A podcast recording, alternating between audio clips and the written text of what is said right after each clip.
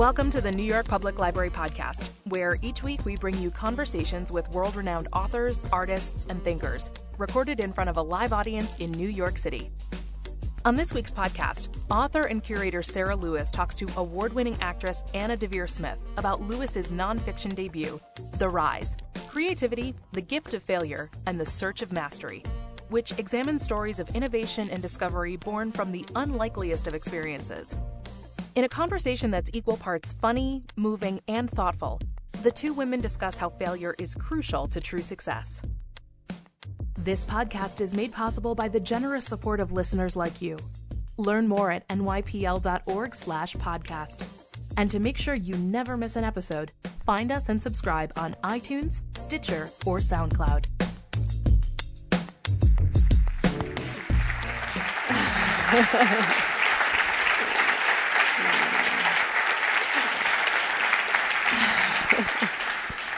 All right.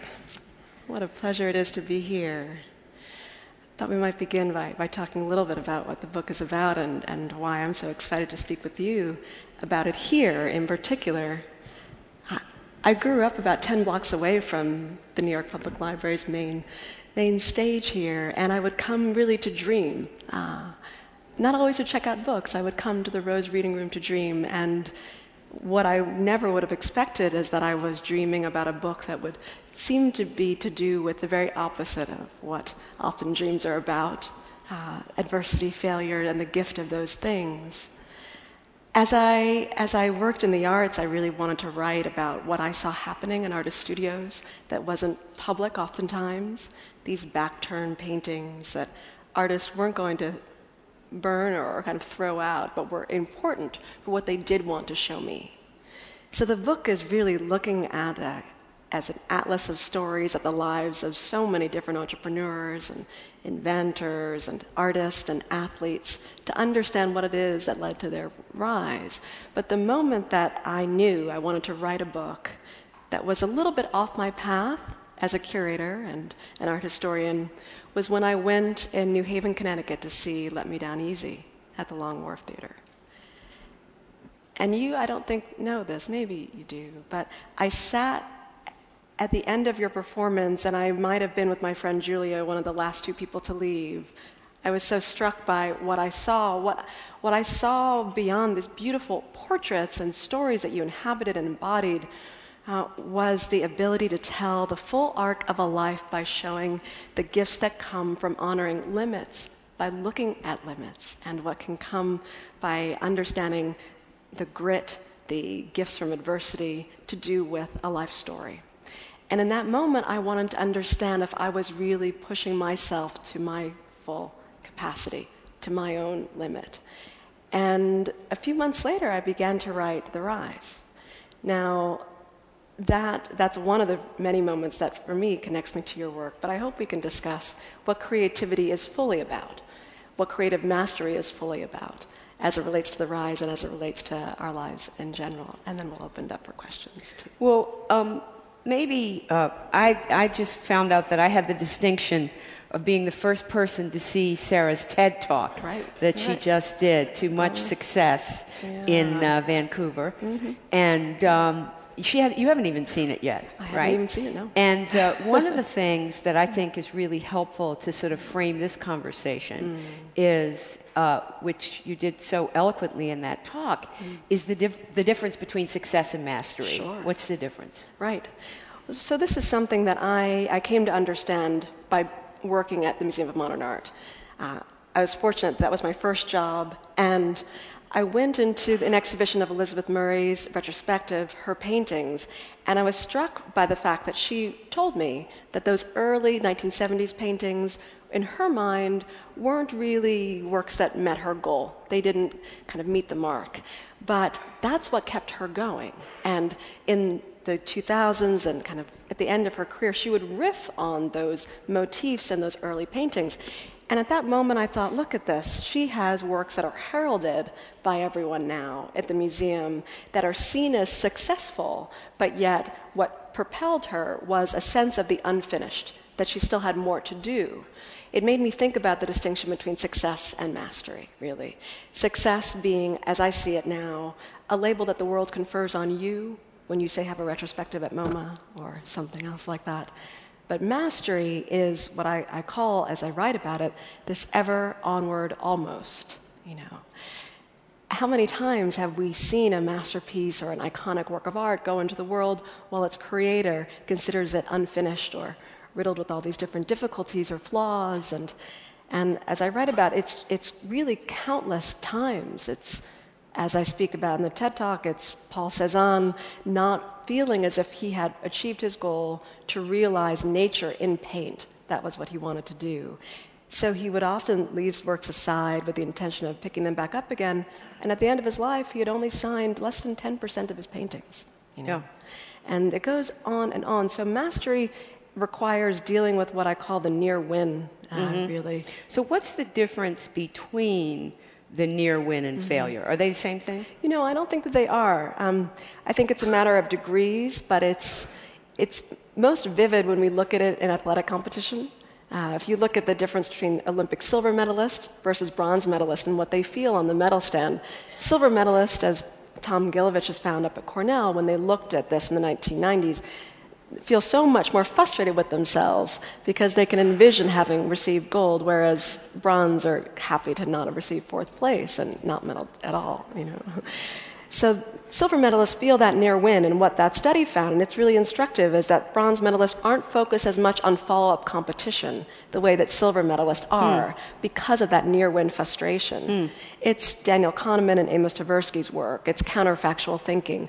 But it's so important because I think that ultimately this word failure isn't actually accurate for what we're describing in any means, but I think what's con- what for me is a helpful visual is to think about the gap between where we are and where we want to go. Where we are and where we want to go. But sometimes, you know, the way the public signs in on mm-hmm. what we've done mm-hmm. could uh, make us feel as though that the devastation of failure. Mm-hmm. So I'm thinking right. of three parts, three um, characters in the book who uh, seem to exemplify that. One who you go back to a lot, Morse in yes. Morse code, yes. and Ben, mm-hmm. Uh, and and also Paul Taylor yeah. you know, because that whole thing, like, the, I'm yeah. pleased that yeah. you liked Let Me Down Easy, but there were many people around me who thought that production was a failure. Hmm. And that, that thought hmm. uh, really began to limit what could happen to the play.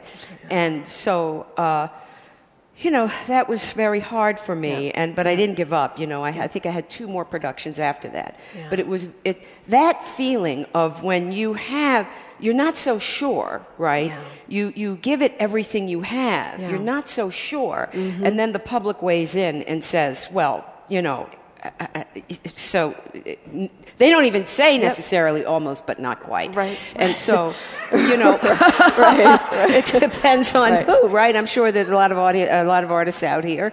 Um, so you can feel it. You know, I mean, so so you have you have that, mm. which is I like to think about.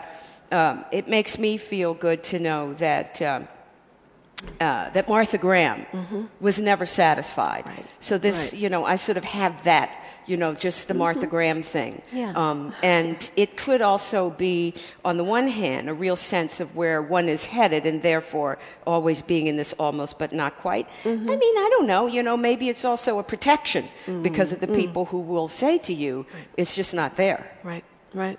There's a difference, I think, between failing in, in a performative sense, in a public way, uh, versus something that's more private. And I think I, I, uh, I gravitated in my writing towards those who were coping with their own endeavors in a very public way. Samuel way. Morse, yeah. I mean, can you imagine? No, I really can't. Being actually. him? you know, I mean, say a little bit about what he went through. Yeah, Samuel Morse, most people know him as the inventor of the telegraph, but what I, as an art historian, knew is he spent 26 years in this failed by all accounts pursuit of being a painter.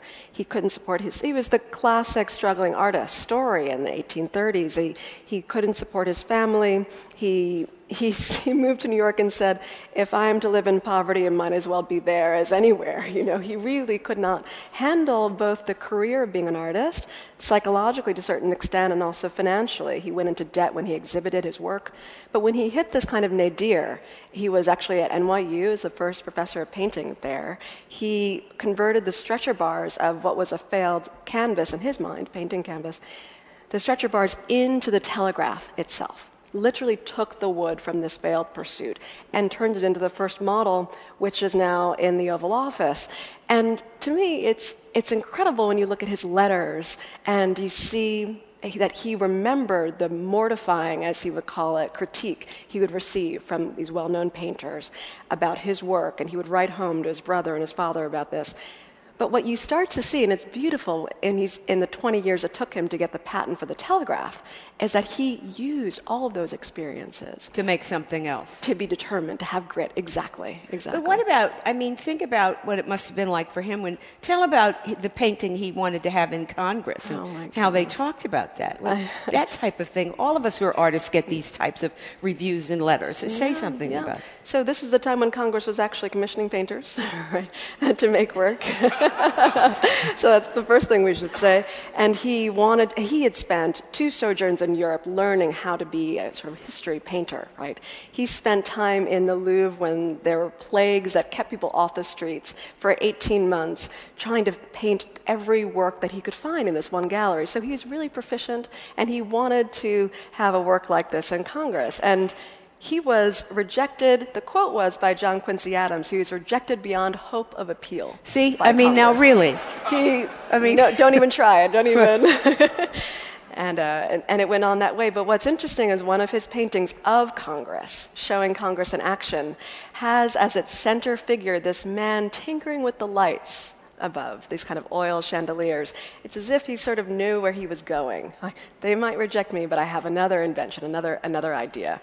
But he, he took to his bed depressed and uh, when he received that rejection, but that's what started to turn the tide. You know, there's so many things, I love this book. Um, there's so many things in it that if you raise your hand if, if you're an artist or an inventor. I have a feeling there's plenty of Ooh, people like wow. that. Uh, or just raise your hand if you're trying to do something difficult.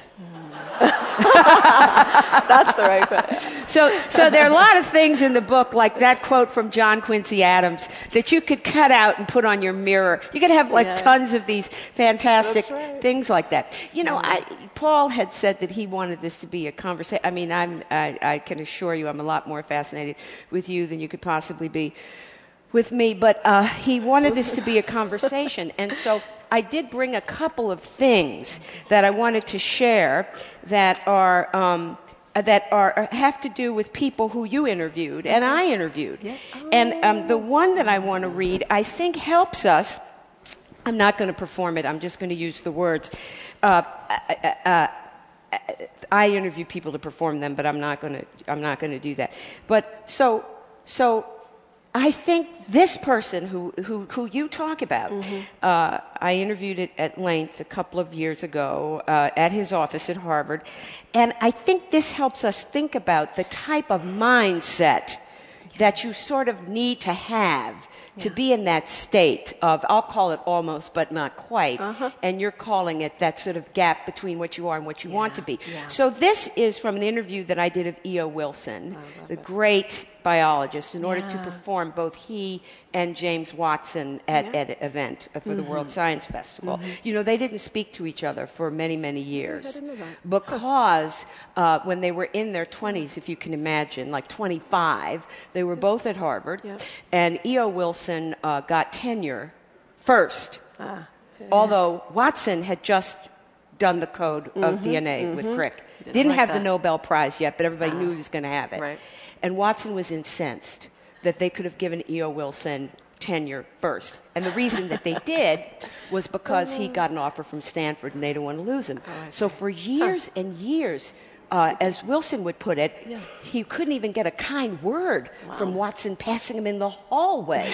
Uh, but on their surprised. 80th, for the, his 80th, you know how surprised. life is, isn't this nice? Yeah. For what, this when they're 25, they have this bitter relationship. Yeah. So Watson threw a big public birthday party for him on his 80th birthday. I love it. I love it. and that. okay, so this is. Uh, uh, E.O. Wilson, who you know as the ants guy, giving uh, this is what he this is his frame yeah. that I think allows him to be in the state mm-hmm. of this thing. I love right? to hear it. We lived near, he talked about when he went to Washington with his father. Now, he'd already lost his eye by, uh, with a fish, with a, uh, throwing a fish hook that went back into his eye and um, he lived with an aunt. He doesn't say much about his mother. And in those days, they just used ether and they just took his eye out, oh, which is why his work is about ants rather than birds, because he has to look oh, closely. Right? So that I doesn't knew. stop him. I didn't know this. so his father gets this job in Washington.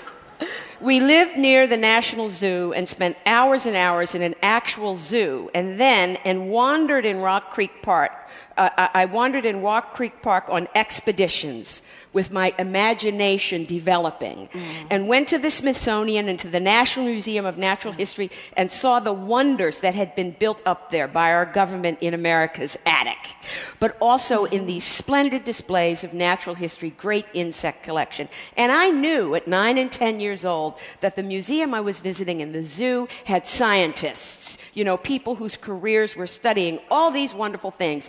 And because they were in these august buildings of the mm. federal government, this must be extraordinarily important. There's nothing I could imagine as a boy better than being a scientist, working on these subjects and going into the jungles and so on. And then when we went back to Mobile, I had already begun to collect butterflies and study ants because there was this 1934 article I read avidly in the National Geographic called Ants Savage and Civilized, with pictures of them and so forth. I would spend large amounts of time studying the animals and moving my way up in the Boy Scouts of America. That was my salvation. The Boy Scouts of America. What a great organization. You can advance, you can learn at your own pace. You know, the public schools of Alabama were not very good, to say the least. All of the young men had gone to war, and this had two effects. One was I had the woods to myself. There were no hunters anymore. Fields were growing up. There were wild pigs running around, you know, that sort of thing in South Alabama and North Florida, where I stayed for a year in Pensacola. It reinforced the sense that this was a world that belonged to me. I knew the butterflies, the snakes. I knew a lot when I was 13, 14 years old. And the other thing was that I took my first job delivering the Mobile Press Register. I could see now that this guy was frantic. He didn't have any boys old enough to deliver the papers. I delivered every day 420 papers. I would get up at 3 in the morning, and my stepmother, you know, hard scrabble. This was a kind of young man she wanted to raise. I would take two sacks of papers, big stacks, put them on my, sh- my new Schwinn bicycle that my father had bought for me. I would finish by seven and then ride home a short distance, get my breakfast, and go to school. Then in the afternoon, in the evening, once a week, I would go to the Boy Scout meeting, and then, you know, in spare time, I was earning merit badges. So I would go to bed somewhere around eight or nine after supper staying up one time, one time a week, Saturday night, to listen to Jack Benny and Bob Hope. and he told me all that, and he said, That's the way I am today. I get up every morning, I go to work, I never get depressed. Yeah. Yeah. yeah. So there are people who I think are even out of the context almost mm-hmm. of this what am I and what I want to be mm-hmm. because they're able to find the yeah. joy in what they're being mm-hmm. in that exploration. Exactly. And what I, I, I love hearing her read uh, also because you embody that joy when you're doing it. And I think so much of what this book is about is the question that I had, and that is, what does it take to stay encouraged? You know, while you're in this gap. And it's that joy. It's that intrinsic joy of the doing, right? Whether it's exploration, having the woods to yourself, and whether it's Watson, who when I interviewed him, I mean, it was a crazy interview on the. I should show you the tape. I'd love to hear you read it because he was uh, really telling me things like this, and he is there in his 80s, in the, his laboratory telling me that he has bought the same tennis racket that Roger Federer has because he wants to see if maybe he can get a match with him and just get one point on him. You know, he's finding ways to just kind of stay gritty no matter what it is. And, and it's because of the joy of pursuit, right? So that, that is a lot of the driving force of understanding these stories. But you know, as you read, you're also reminding me of why I chose to create an atlas of stories. For me, it's such a, a, privilege to be able to inhabit a life and to try and pull something out of it that maybe they don't even fully see. How many people did you talk to to write this book? Over 150. So, what kept you going? What, what was your sense of? What was your sense of? I'm not there yet. Why did you keep yeah. going? And yeah. all over the place. You were in England. You were here. Everywhere. You know, I felt that I was writing something that hadn't yet been uh, addressed, about something that hadn't been addressed, and I thought that, uh, you know, instinct is your highest form of intelligence, I believe, you know, and I would have an instinct about whether I was really at the heart or at the soul of someone's story or not. You know, so for example, with Ben Saunders, who you brought up earlier, is another pa- character that I think is equally powerful to say as Samuel Morse. I spent two years talking to him, wanting to understand where his strength came from, to be able to go to the North Pole and back solo and on foot, South Pole and back solo and on foot in sub 50 degree temperatures, moving on ice sheets that are moving backwards as you're trying to move forwards in this area of the world that's as the size of the United States but completely depopulated. And I wasn't finding the answer because it's not simply strength. And instinct told me that I wasn't yet there. And uh, it was only when we talked about surrender, you know, this idea of not giving up but giving over to something much larger than yourself and to circumstance, and by releasing that resistance, finding the resources that you need to move forward, did I realize that I had gotten to the heart of it because of how it resonated in me. There's, I think, a sense that many writers feel, many people who create feel, that if, it's, if you feel something deeply and intensely and don't yet see it in the world, there might be a chance that others might want to hear it too. Well, you know, you have this wonderful, tell us that great quote of Toni Morrison about surrender. Oh, yeah. What is that? So she says, if you surrender to the air, you the can wind. ride it. Now, I put it as the wind. But it's air. It's air. So say fact. it again. What did she say? Sur- if you surrender to the air, you can ride it. Yeah. You know? Well, there's a quote that I like of hers uh, that I, am going to push you. We, he, what did he say? We should goad each other. So, yes. Um, Where'd he go? thank you for that permission, Paul. Otherwise, I've been much more polite. So, um, years ago, I interviewed Toni Morrison at the 92nd Street Y um, when Paradise came out. Mm-hmm. And she said that she starts writing a novel when she, mm. which is, this is great for the conversation too, yeah. when she starts writing a novel when she has something to fret about. Oh. She knows mm-hmm. she's ready to write when she has something to fret about. Yeah. So now in your notes at the end of the book, when you're thanking all of the wonderful people who've encouraged you and helped you. Yeah. You allude to a grieving, a two year mm-hmm. grieving yeah. that you went through, yeah. um, that, that in some way was the impetus for this book. Would you, would you say something about that grief and how sure. the rise helped, helped you get through that? Sure. No, and here's such a good interviewer because you're pulling out of me the very thing I didn't fully say about Ben. When I. Um, I went through a period of compound grief, really. Uh, over the course of a year and a half, I, I lost friends in quick succession. Uh, this was when I was in my young 20s, after college and due to 9 11, but others were accidents. And I hadn't fully let myself process it. I didn't realize that until I started to talk with Ben about surrender, actually. And I wrote about surrender in this chapter as it relates to, to grief and this need to finally let go uh, of what's sort of holding you. And in that moment, for me at least, the release that came when I saw that I was still here, you know, and that I wanted to live my life in a way that really showed that consciousness and appreciation that I was still here. And I in that moment felt that I would need to be free enough to do things and possibly fail in order to become my fullest self, you know.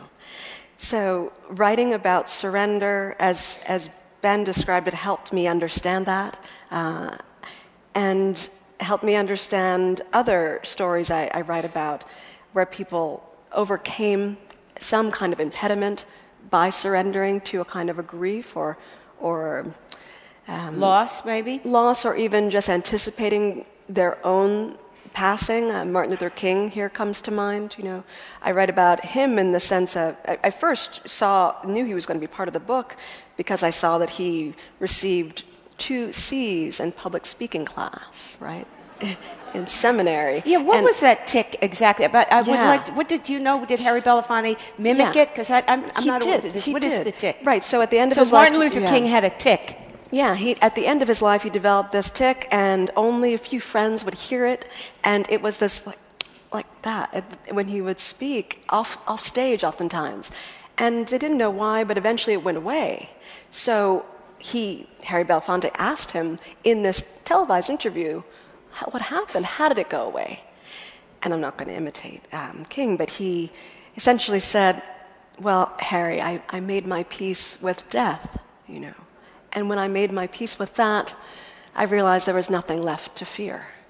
And the tick just went away. So the tick was some sort of a Yeah, nervousness about what was going to come. But that really is the ultimate, right? When you can make your peace, and that's what I felt that I did when I made my peace in a way that's not cliched. Mm-hmm. It's really a f- understanding the fact of it. And I really became much more fearless, you know, uh, Mm. in how I go through my life, whether or not it's apparent, because everything is relative to where you were.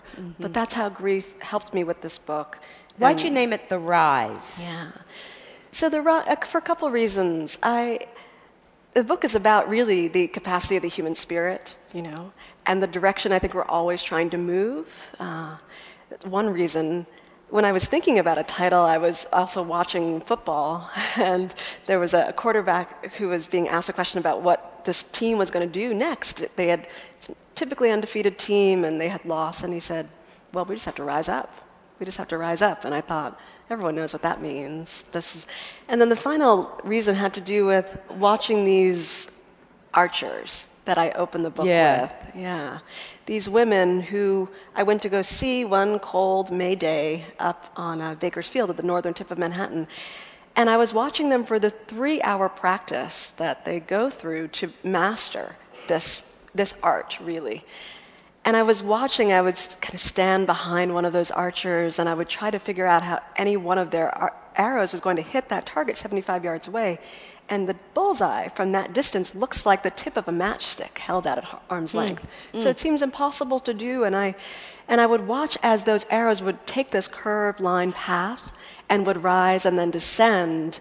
And what it meant was that in order to actually hit your target, you have to aim at something slightly askew from it. So you've got to take into account that, that rise, ultimately. So it, that curved line pursuit became a metaphor for me in thinking about mastery and thinking about the need to take into account the difficult circumstance that, if you do, can help you actually achieve your goal. You know, So, You know what? Um, I was asking you backstage if you would, because this is, this is, I'm going to goad you a little bit more.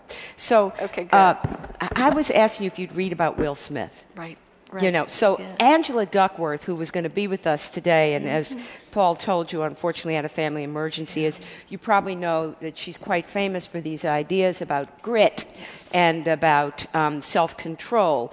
Um, for example, uh, she's proving through her research that uh, grit will get you further with uh, your report card than IQ will. Right. However, IQ will get you further on the AC on the C, uh, the SAT. Right. Yep. And then this idea of self-control being really not something that doing what people want you to do, but knowing what you want to do, and therefore doing what you have to do. And her favorite person or hero is Will Smith, which I thought was very interesting. Could you just read that little bit about Will Smith? Sure, sure. Uh, so, in, in honor of Angela in particular. So, this is a passage where I've discussed grit and I'm describing it. Gritty people often sound, says Duckworth, like one of her favorite actors, Will Smith. He once said, The only thing that I see that is distinctly different about me is that I'm not afraid to die on a treadmill. I will not be outworked, period. You might have more talent than me, you might be smarter than me, you might be sexier than me, you might be all these things. You've got it on me in nine categories. But if we get on the treadmill together, there are two things you're getting off first, or I'm gonna die. it's really that simple, right? You're not going to outwork me. Now, I thought that this was a very interesting thing in your book. Hmm. In tone and everything else because so much of the book was about true exploration. Mm-hmm. For example, I don't know who said it, but it's a little bit sad when you think about it. The children are basically very exploratory. Yes. They want yes. to explore. Yes. They, uh, you know, they they want to take things apart. As oh, whoever yeah. this was said, mm, they might, you know, want to explore throwing dishes down your hallway.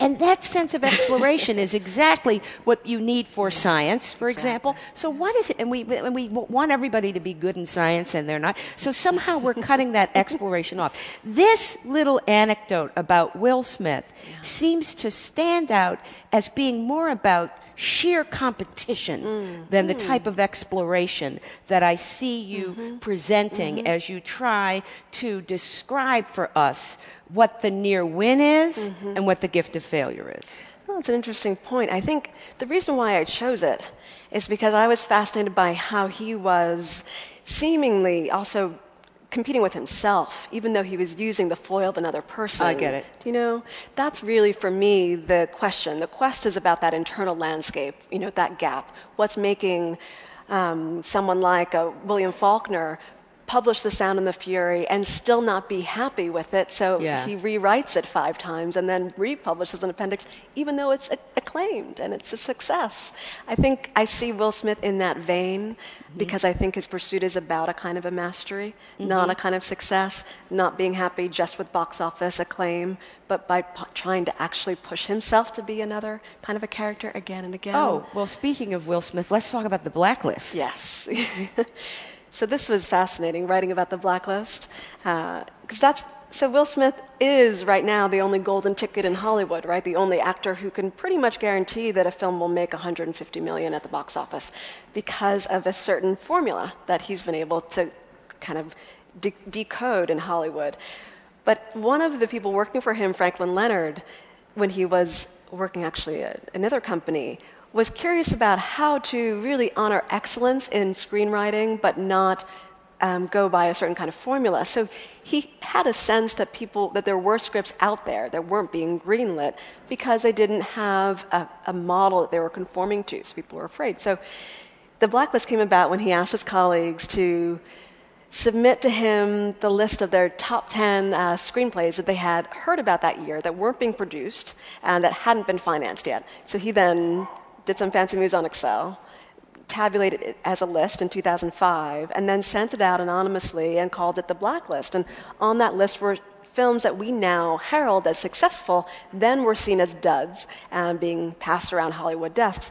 Slumdog Millionaire, Juno, Lars and the Real Girl, all these films that, when you think about it, it would be hard to advocate for. Uh, as, as someone says uh, in the chapter, I won't you have, to, you have to read it to find out. He says, you know, imagine going to your boss and saying about Lars and the real girl, I have a script for you, and it's about a man who falls in love with a sex doll, you know, and, and you wouldn't do that. You wouldn't find the courage and the conviction to do that. And you might not even do it about Slumdog Millionaire, really, right? So what this, the Blacklist was able to do is because of the amount of votes that each script received 25, 20, 15 and the people who Franklin knew were going to vote on it gave Hollywood studios a way and a kind of comfort to greenlight quirky, unusual scripts, right? So when Meryl Streep was on Charlie Rose, uh, she was talking about Hope Springs, and that's a script that came to her that way. And I remember in the interview she was asked about why it was called the Blacklist. And he, he gave it a tongue in cheek name this idea of what's really on the margins one day can be mainstream the next. So I love this, but it's the one chapter that really starts to deal with how a crowd can make you think that something's a failure when in fact, you know, there's excellence in it, there's, a, there's something original in it, and it might just be the next best thing you've ever well, seen. Well, also speaking of the crowd, I mean, we, I feel like this blacklist comes together at a time when, um, you know, even the Four Seasons is nervous that uh, TripAdvisor uh, has more oh. power to tell the public what the Four Seasons can do or not. Oh, or, I mean, we're sort of uh-huh. like in this time that the crowd is, as I mentioned on the phone to you, yeah. kind of like Shakespeare's groundlings, that we can yeah. all chime in. Yep. And yep. that's partially because of technology. Yep. But we've also had you know, about 30 years of trying to bring down the white male hegemonic discourse. Yeah. So that um, I see Franklin as bringing down, you know, the uh, largely white discourse of studio executives and. Uh, mm-hmm. you know, people who basically, as you say better than I just have right now, you know, they, they have a frame in yeah. which they're working yeah. and they're kind of nervous about going outside of that. Right. But I think the good right. news is that we're living in a time Absolutely. when the even probably the idea of what's successful and what's failed, even mm-hmm. with all of the type A people we know, that probably there's more options. Absolutely. You know, I did, though, write this book in part because of uh, this dynamic. I think having a sense of being underestimated, you know, by not fitting into a form that people expect success to come in, uh, was part you of. You think you don't fit a form? Well, I think growing up, certainly. I mean, so much has changed actually in my own lifetime, really, as it relates to models that I had for myself uh, going forward. But I think there there are ways, there are moments when I was very young where I started to gravitate towards life stories of people who had built their lives on uncommon foundations as a result of this. Um, so, so Franklin is in there uh, kind of for that reason as well. Yeah. yeah. yeah. Well, he's a good-looking guy too. I uh, I googled him. Oh, um, speak, so, um, so let's talk. Let's talk a little bit because I'm mindful of the time, and I wouldn't want tonight to go by without us having a chance to talk a little bit about about Frederick Douglass. Um, and this idea of, of, of, the, of, of a picture in yeah. progress mm-hmm. and the power of a picture, the power of a picture, real, a real picture, um, to bring about, mm. you know, social progress, especially then. And I love that chapter on beauty um, and uh, justice, really, because mm. it talks to us about art and the power of art to make a difference uh, where the law cannot. I once interviewed Albie Sachs, a former justice of the Supreme Court mm. in South Africa, and after apartheid fell, and he told me that that that jazz musicians, because mm-hmm. I was marveling at the mm. new Bill of Rights, he said, "Well, actually, the jazz musicians wrote the Bill of Rights before the lawyers did." Oh, wow. And when you think about the civil rights movement in yep. this country, yep the amount of art uh, that was there. It was Mahalia Jackson uh, sitting next to um, uh, Martin Luther King at the big march, who, when he was losing his way, talking, where she said, Tell him about the dream, Martin. So, you know, that comes from this august singer. So, so that to me, you know, so much of what I think about all the time is the power of art to make a difference. And it's no small thing, especially the way you've described what Frederick Douglass was talking about mm-hmm. with those, with mm-hmm. those pictures. Mm-hmm. Well, we, we can't close the night without speaking about him. And, you know, I just came from Atlanta uh, where I was speaking with Kevin Young, and he has a line in the Grey album on the blackness of blackness. I love that subtitle, uh, where he thinks of jazz as both a noun and a verb, you know, a way that it can call us to action, right? So maybe I'll speak about Douglass, but maybe read about the way that jazz has impacted our lives through the power of what Douglass called aesthetic force. Really. Yes. Yes. So I'll read few, just two paragraphs here. And it's about a moment when we permit a new future to enter the room with these startling encounters of aesthetic force. A young boy from Austin, Texas, Charles Black, stood and knew it when he was just 16 years old, thinking he was going to a co ed social at the Driscoll Hotel in his hometown in 1931.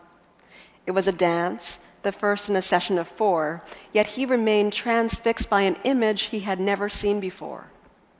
The trumpet player, a jazz musician, performed largely with his eyes closed, sounding out notes, ideas, laments, sonnets that had never before existed, he said. His music sounded like an utter transcendence of all else created. He was with a friend, a good old boy from Austin High, who sensed it too and was troubled. It rumbled the ground underneath them. His friend stood a while longer, shook his head as if clearing it, and as if prying himself out of a trance. but Charles Black Jr. was sure, even then. The trumpeter, Louis Armstrong, king of the trumpet as it turned out, was the first genius I had ever seen, Black said. And that genius was housed in the body of a man whom Black's childhood world had denigrated. The moment was solemn. Black had been staring at genius, yes, fine control over total power, all height and depth, forever and ever, and also staring at the gulf created by the failure to recognize kinship he felt that Armstrong, who played as if guided by a daemon, all power and lyricism, quote, opened my eyes wide and put to me a choice to keep to a small view of humanity or to embrace a more expanded vision. And once Black made that choice, he never turned back. This is what aesthetic force can do create a clear line forward and an alternate choice route to choose. Later, Black would say that in many ways, this was the day that he began working, walking towards the Brown case, where I belonged, mm-hmm. he said. Black would go on to join the legal team for the 1954 Brown versus Board of Education case that persuaded the Supreme Court to unanimously disallow segregation, and he became one of the most preeminent constitutional lawyers in the country. What I, what I don't quite go into as much depth with as I wish I had is that he held this annual Armstrong listening concert in Columbia and Yale, where he went on to be a professor, uh, to remind people of the power of the arts in the, in the field of justice. And, of course, the one man who caused him to have this inner life changing shift. So, I guess I'd, I'd, end by, by saying that you know, Douglass knew this. In 1861 and 1865, during the Civil War, he surprised his audiences, which we forget were 12, 13,000 size audiences, right? Well, you said they were like rock stars he orators then. Exactly. He, Sojourner Truth, That's Elizabeth right. Cady Stanton. Yep. He had few equals as people knew it uh, of him. And so he surprised people when, during the Civil War, he spoke about what some might consider, as he said, mere trifles, you know, during this time where one out of every four men had, were dying, right? And those trifles, as he saw it, were actually not that at all. They were pictures, but not just that. Pictures that had the power to arrest you and in that moment make you envision everything in front of you differently because of what you had just seen. Right. Know? So he likens that to song. He anticipated that a song could have that power. He said, Give me the making of a nation's ballads and I care not who has the making of its laws. You know. Right. He understood so that's sort of like the Albie Sachs thing, you know, yes, yes. ballads versus laws. And yeah. we also know, I mean, we have, we have more time. I just wanted to make sure we would we get got, to yeah, this. Yeah. But I mean, you know, we also know the limits of the law. Exactly. exactly. That, um, that in, in the end, it, the law represents a part of the people's will. Yep. But that the people's will is moved by beauty. Yes. Now, another person, I told you I brought one more thing. Elaine. So, another person you talk about, Elaine Scarry, serendipitously, um, in January, I went back and looked at a interview that I did of Elaine Scarry in 2009 mm. while I was trying to make Let Me Down Easy better, going into, I think it's uh, next after what you saw. I didn't make it into the final play, but it, it made it at least to Harvard, where she was. Mm-hmm. And here, as you allude, she's going to talk at, a little bit a greater length than you did, uh, in, in the book at least, but I'm, I'm sure you're very familiar with these ideas, oh, and yeah. I would like yeah. you to respond um, about beauty and justice. Mm-hmm. One thing is, just the way in which beauty does. Oh, here's my favorite part right here. Oh, my goodness. Oh, she's talking about beauty. And she says, beauty was, for a long time, beauty was just not only eliminated from universities, hmm. but even from museums. I don't know if you know about this, Aggie. Lots of different museum directors have told me that for a while it was as though you weren't supposed to be talking about beauty, yeah. which is hard to imagine if you're teaching literature or if you're a museum curator. But I mean, one thing is just the way in which beauty, and I'm not mimicking Elaine Scarry, believe me, um, in which beauty does lead people, I think, to be concerned with justice. Beauty brings about what Iris Murdoch called a non selfing. Mm-hmm. She said that when you suddenly see something beautiful, her example was suddenly seeing a bird lift off. It brings about a non selfing. You can see beauty pressing us towards justice. There are certain attributes that beautiful things have. Some people would say symmetry. Any definition of justice always involves at its heart some idea of balance or symmetry. Even if you look back over lots of philosophers who are talking about forms of justice, they always have this idea of, say, equal pay for equal work. Mm-hmm. That's a symmetry. Mm-hmm. But sometimes, now this is my favorite part. Okay, this is an important part. But sometimes people will say to me, well, first of all, that, that they believe that it's right, that the whole unselfing part is right but they don't believe in symmetry. And I really do believe in it. Because, and I think part of the reason why in this country we don't like to talk anymore about symmetry in art or in justice is because we're so asymmetrical. With so much money and so many weapons. And, you know, you can imagine you studied with Scarry what she would sound like. You know, if we had to start saying the heart of beauty is symmetry, everybody would have to say, gee, you know, we've got a big problem. and she calls, she calls beauty a life pact. Life but pact. that life pack. That. But that mm-hmm. whole idea of the non-selfing. You see, when you talk that's about mm-hmm. that you're you're there, but you're not quite there. Yeah. I think that's yeah. a really creative moment because it is that moment when you, yeah. like a bird, take that lift off. Mm-hmm. You're not here and you're not there. Yep. You're yep. in the rise. You didn't say this, but it seems to me a kind of a lift. Exactly. Exactly. And I, you know, I start that chapter about Douglass with this Elaine Scarry epigraph because her ideas about how vivid that description is about the asymmetrical quality to the dynamic when you realize that you, you in fact, have failed to see something uh, that you now do because of the beauty of what's in front of you, you know? I mean, it's why this is a timeless uh, interest of philosophers in particular. I think it's why this, the importance of aesthetics is why Aristotle said, you know, reason alone is not enough to make men good. You know, he understood that there's a force, there's a way that beauty kind of slips in the back door of our rational thought and gets us to see the world differently. But it does often, it's often accompanied by being off kilter in a moment.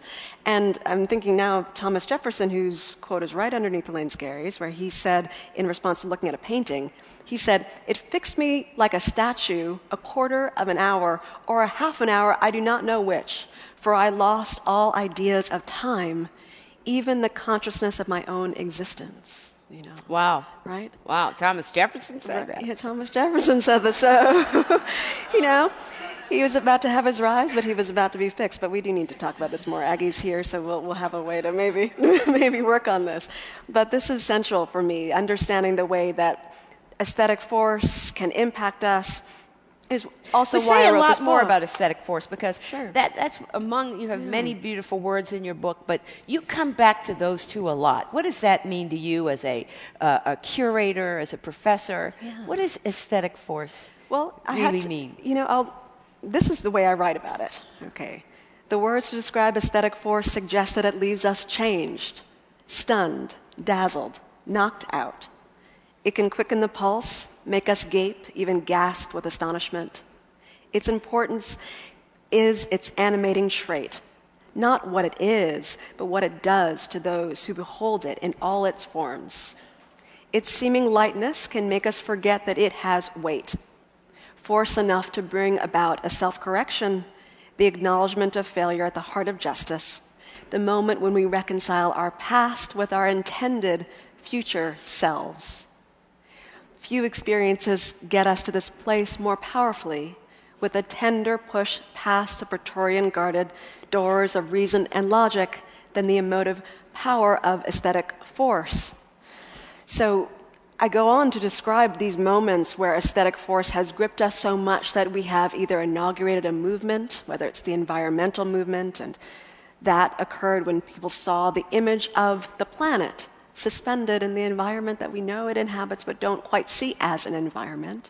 And in 1968, realized that we needed to do something uh, to honor the way that we care for ourselves collectively differently.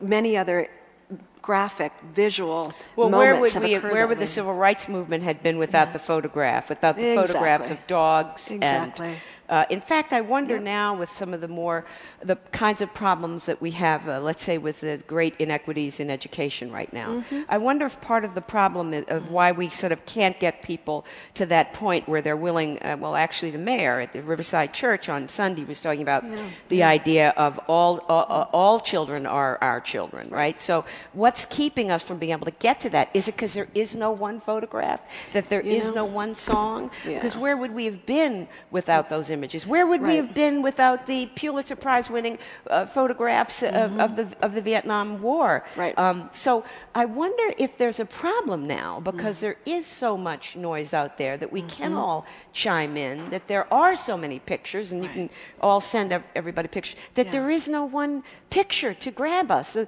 way Yep. that, you know, Yep. uh, Yep. Frederick Douglass was talking about that, that picture. Yeah, no, I think you're on to some, absolutely. It's it's why this for me that chapter is the soul of the book.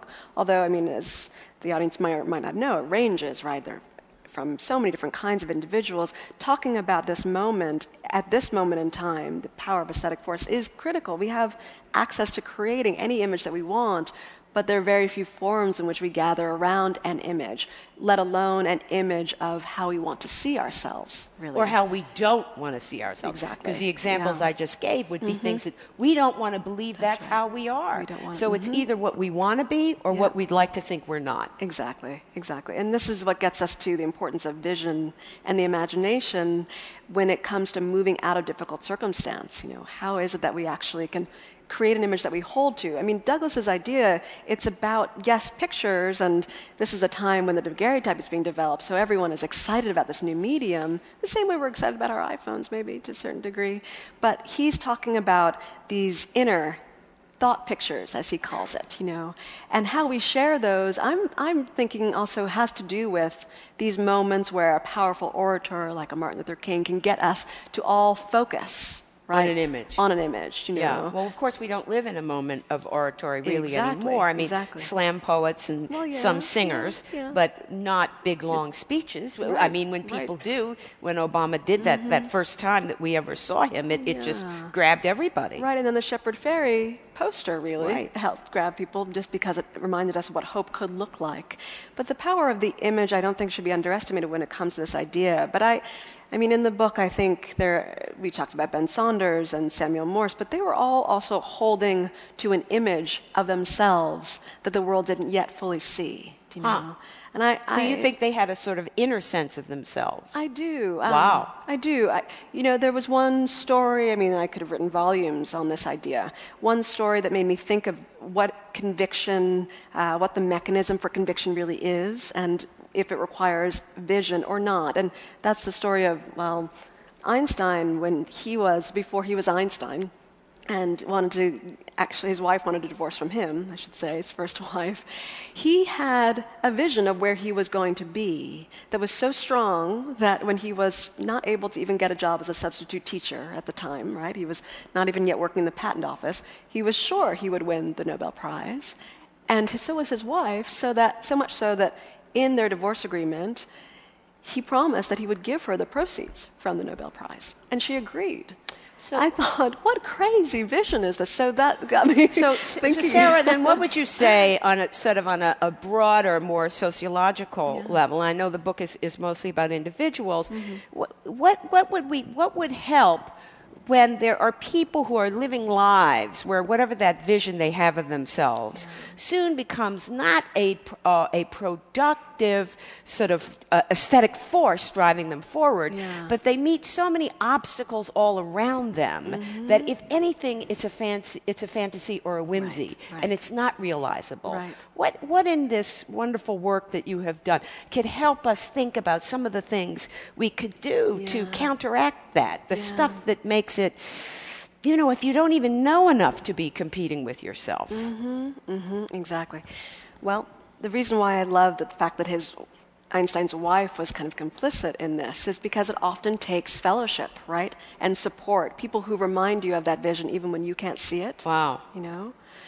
That's why I made sure to also speak about not just Ben Saunders, but his coach, you know, someone who reminds him when he knows that it's so difficult, uh, that he might not be able to do it, uh, that he once had a vision of himself as being able to, to do this. And, Who got Morse through? You know, he wrote to his brother oftentimes and his parents, and the letters back often have these notes of encouragement when he would write and say to his mother and father, It is mortifying, I say, it is mortifying to hear Washington Allston say, That is not paint, sir, that is red dust and clay, you know. His, his parents would, would write back notes of encouragement in terms of reminding him why he was doing what he was doing and who he could become. And he, at the end of his life, you know, still wanted to be that, that painter, still had that vision in mind. But it was the network of support. It's why I might spend more time than, than most might have in acknowledging all the people who supported me during what well, felt like also, a risk. What about you know? Shadrach, your grandfather? Exactly. Shadrach Emanuel Lee, my grandfather, whose initials I share. Shadrach Emanuel Lee is a much cooler name than Sarah Elizabeth Lewis, I think. Uh, really was foundation for me. He was a jazz musician, bass player, and a painter and spent his life in pursuit of what he didn't fully, I wouldn't say realize in terms of dreams, but because of that hardship and living as I remember him in this house in Virginia that kind of seemed like it was ready to sink back into the earth, you know. Uh, the dreams were, I thought, grander, or maybe that was just my imagination because I was very young when I spent time with him. But it always made me wonder about this paradox of life, right? That the very opposite of what you think can lead to this beautiful rise can in fact be what inspires it, you know. So I, I would think of him often as I would write the book. He certainly inspired me to be in the arts, so that it's dedicated uh, to him. And there are many. I mean, we each have our, our Shadrachs, I think, that we just don't often speak about mm-hmm. them, you know? So it's important to do that. Yeah. Well, it's that time. I am a very good timekeeper. Um, It's what Paul wants that at 10 after 8, we shall have people coming up to the mic to announce themselves and ask questions. Good questions. They, a good question only lasts 15 seconds. Hi, uh, Maria Popova. So in 1977, decades before Facebook and Instagram, um, Susan Sontag wrote in On Photography that the need to have reality confirmed and our experience enhanced by photographs is becoming a kind of aesthetic consumerism to which we're all addicted. So I wonder how do we keep aesthetic force from becoming aesthetic consumerism, both as a culture and as individuals?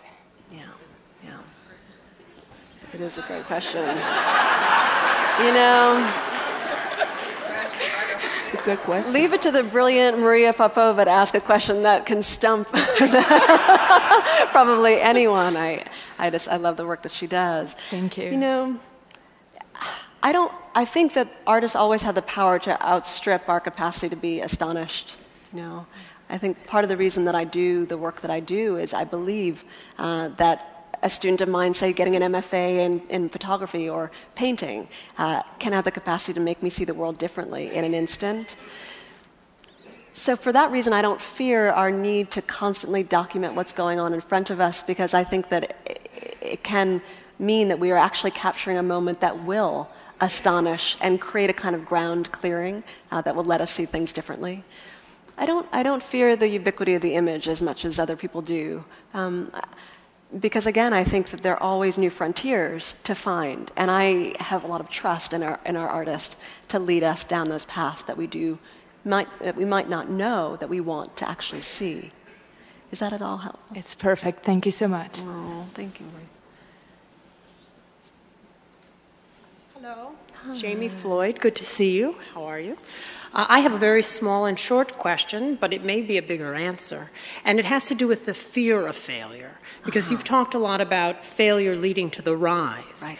But have you encountered stories of failure and the fear of it leading mm-hmm. to paralysis? And mm-hmm. I'm sure for even non artists that can be the case. And I wonder what you learned about that in your, in your work. Another and, good and if you want to address that, Anna, I'd love to hear anything you might have to say as well. Yeah, you know, um, it's interesting. I, The fear of failure is a topic that is uh, kind of sub rosa in the whole book because I do write about artists who might have a fear of failure, but they found a mechanism to overcome it. Um, in Blankness, I write about you know the, the how crushing critique can be.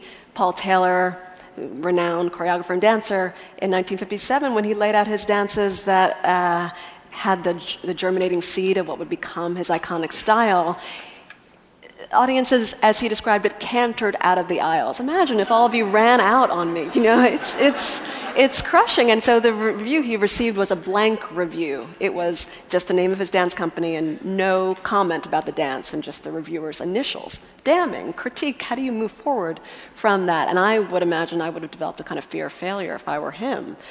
But in that chapter, I write about all the ways that artists overcome it, or as I sense it, that they might have. August Wilson, for example, would start many of his plays by writing on napkins in restaurants, right? And the waitress came over and said, Do, you do that because it's, it's easier to kind of get going? And he said, You know, yeah, I didn't realize that's why I, that's why I do that. And then he'll go home to his typewriter and then begin the work. It's a way of kind of tricking yourself out of. Uh, out of, do, out of having a fear of failure, I write about how residencies help other artists do this. One of the pressure. wonderful things about the Paul Taylor yeah. story, too, is his relationship with Rauschenberg. Oh, I know. That's I great. mean, so oh, I think that artists keeping the company of one another that's is an, right. That's right. That's another way, because they were collaborating at the time, and Rauschenberg had these, you know, included things like live animals in it. And, but Rauschenberg also had a way of helping Paul Taylor release himself from the kind of fear of failure. They had this ritual where they released the set of balloons after the Jack and the Beanstalk performance as a way of kind of letting it go, you know, and moving on to the next thing.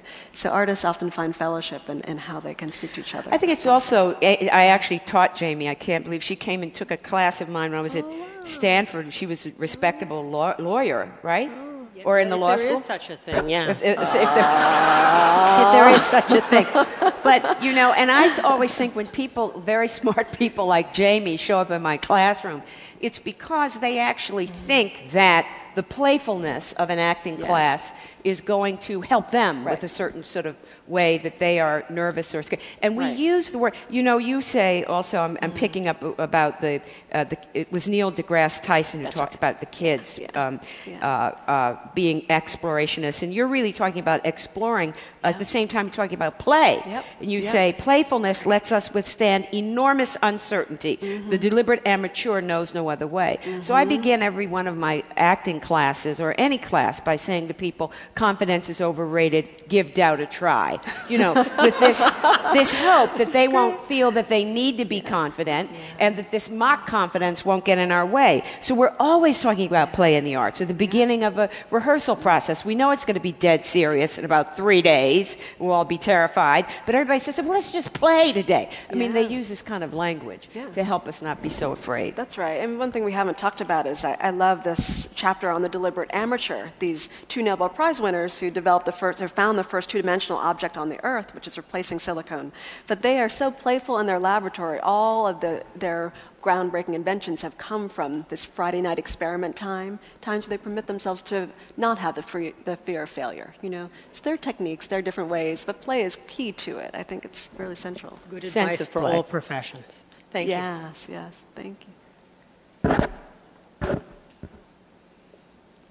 Hi, um, my question might be bad, so someone needs to pull me off. Um, I love the, the blacklist and the idea that you said about dismantling the white hegemony.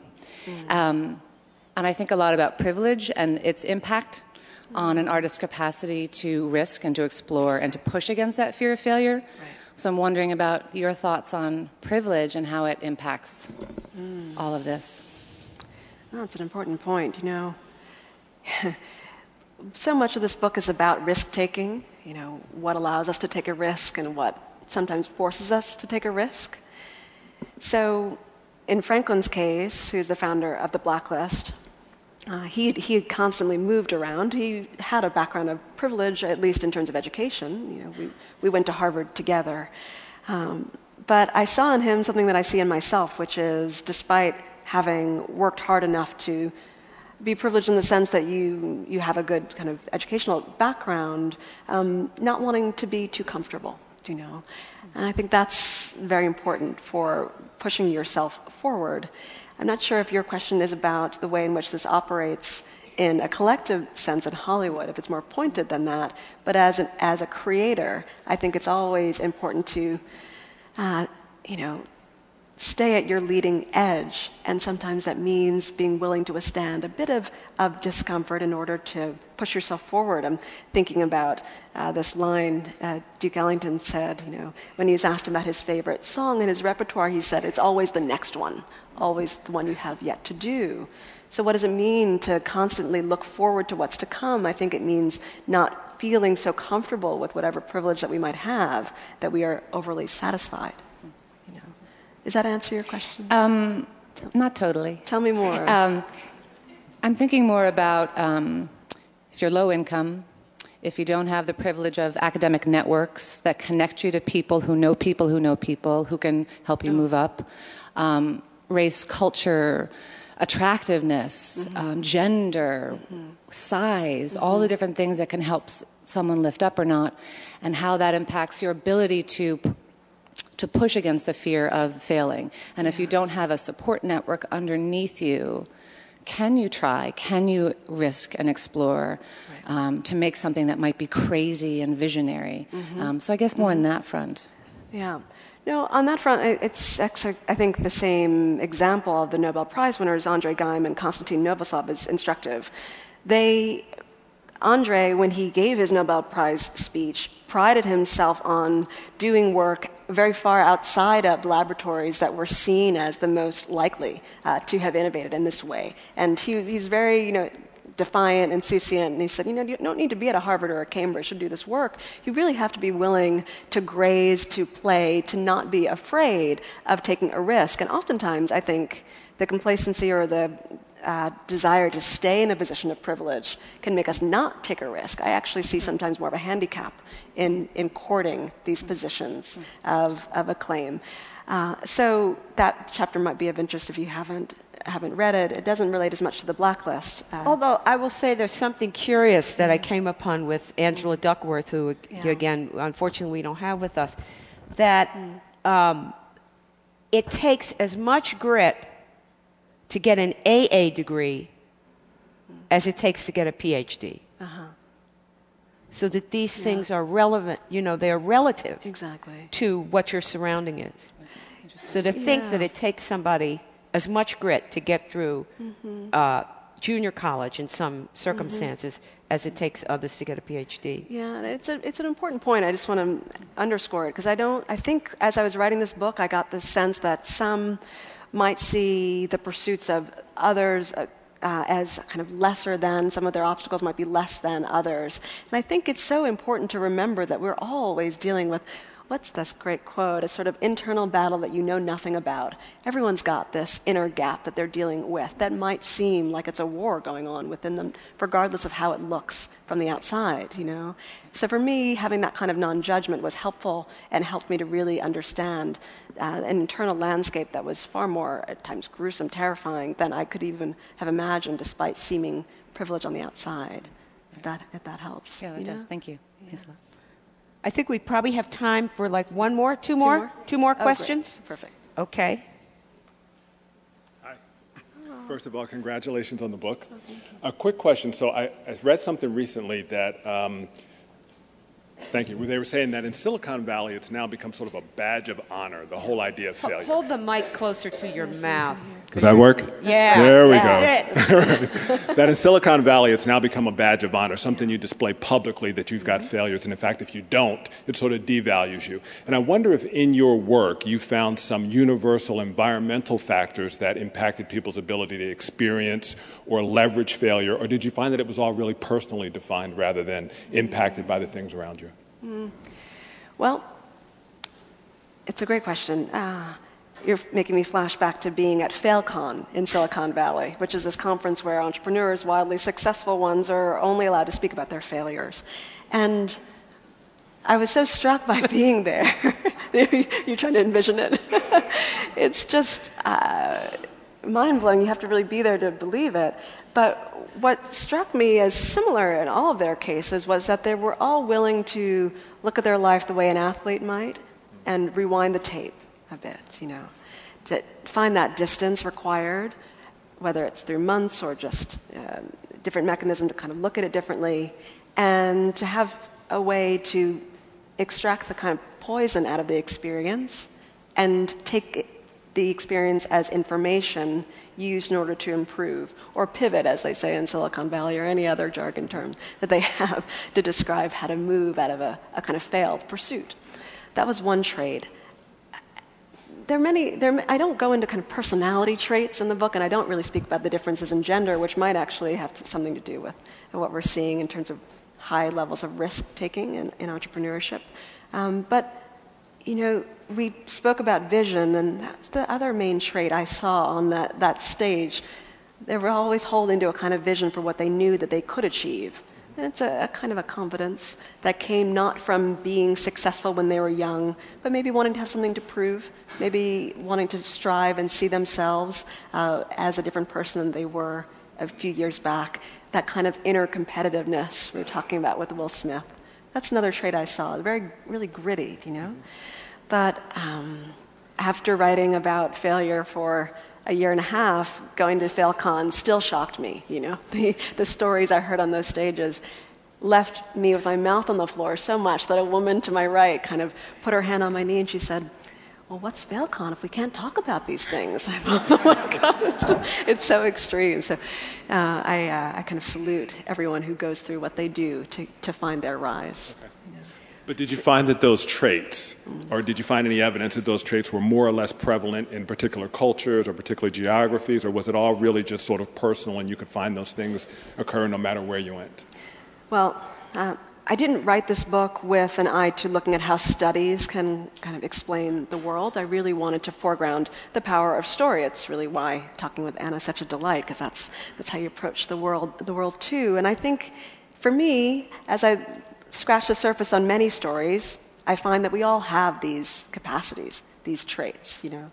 I am still curious about whether or not different cultures have more risk tolerance or more capacity or more interest in the topic of failure. That's it's intriguing to me, you know. I think in America we honor ambition, not just achievement, and with that comes interest in how someone might have failed, so that we kind of honor that, that risk a bit more. So that remains to be seen. I haven't quite explored it to the degree that I'd like to. More to come. But in terms of individual traits, I believe that we all have the capacity to overcome what we're going through. Sarah, who did you write this book for? Mm. Who's, your, who's, your, who's your audience? Yeah, it's a great question. Before I, the marketing people decide. they probably would be happy to hear me say what is the truth, which is I, I wrote it really for everyone, you know. It's, I wrote it first um, as I was thinking about what I wanted to have in the world for the next generation as I was thinking about children and wanting to have children, you know. Uh, so I hope it's for young people. I hope it's for those who are trying to not just create a work of art, but to create their lives differently, you know. I think of it not just in terms of the disciplines I write about, you know, athletes and entrepreneurs and artists, but really for anyone of any age. And as I look at the different audiences I've been speaking with, from Philadelphia's you know, Constitution Center to different museums to colleges, to, you name it. Uh, I think it's kind of borne out, uh, and that's sort of my evidence that it is true. So it means I'll be a little tired talking, talking to a ton of folks, but really just joyful because I. Well, thank you so much for the book, and thank you for being with us. Thanks for listening to the New York Public Library podcast. If you like what you hear, subscribe to us on iTunes, SoundCloud, or Stitcher. And please leave us a review. It really helps us out a lot. You can follow NYPL on Twitter or Facebook and sign up for our newsletter at nypl.org.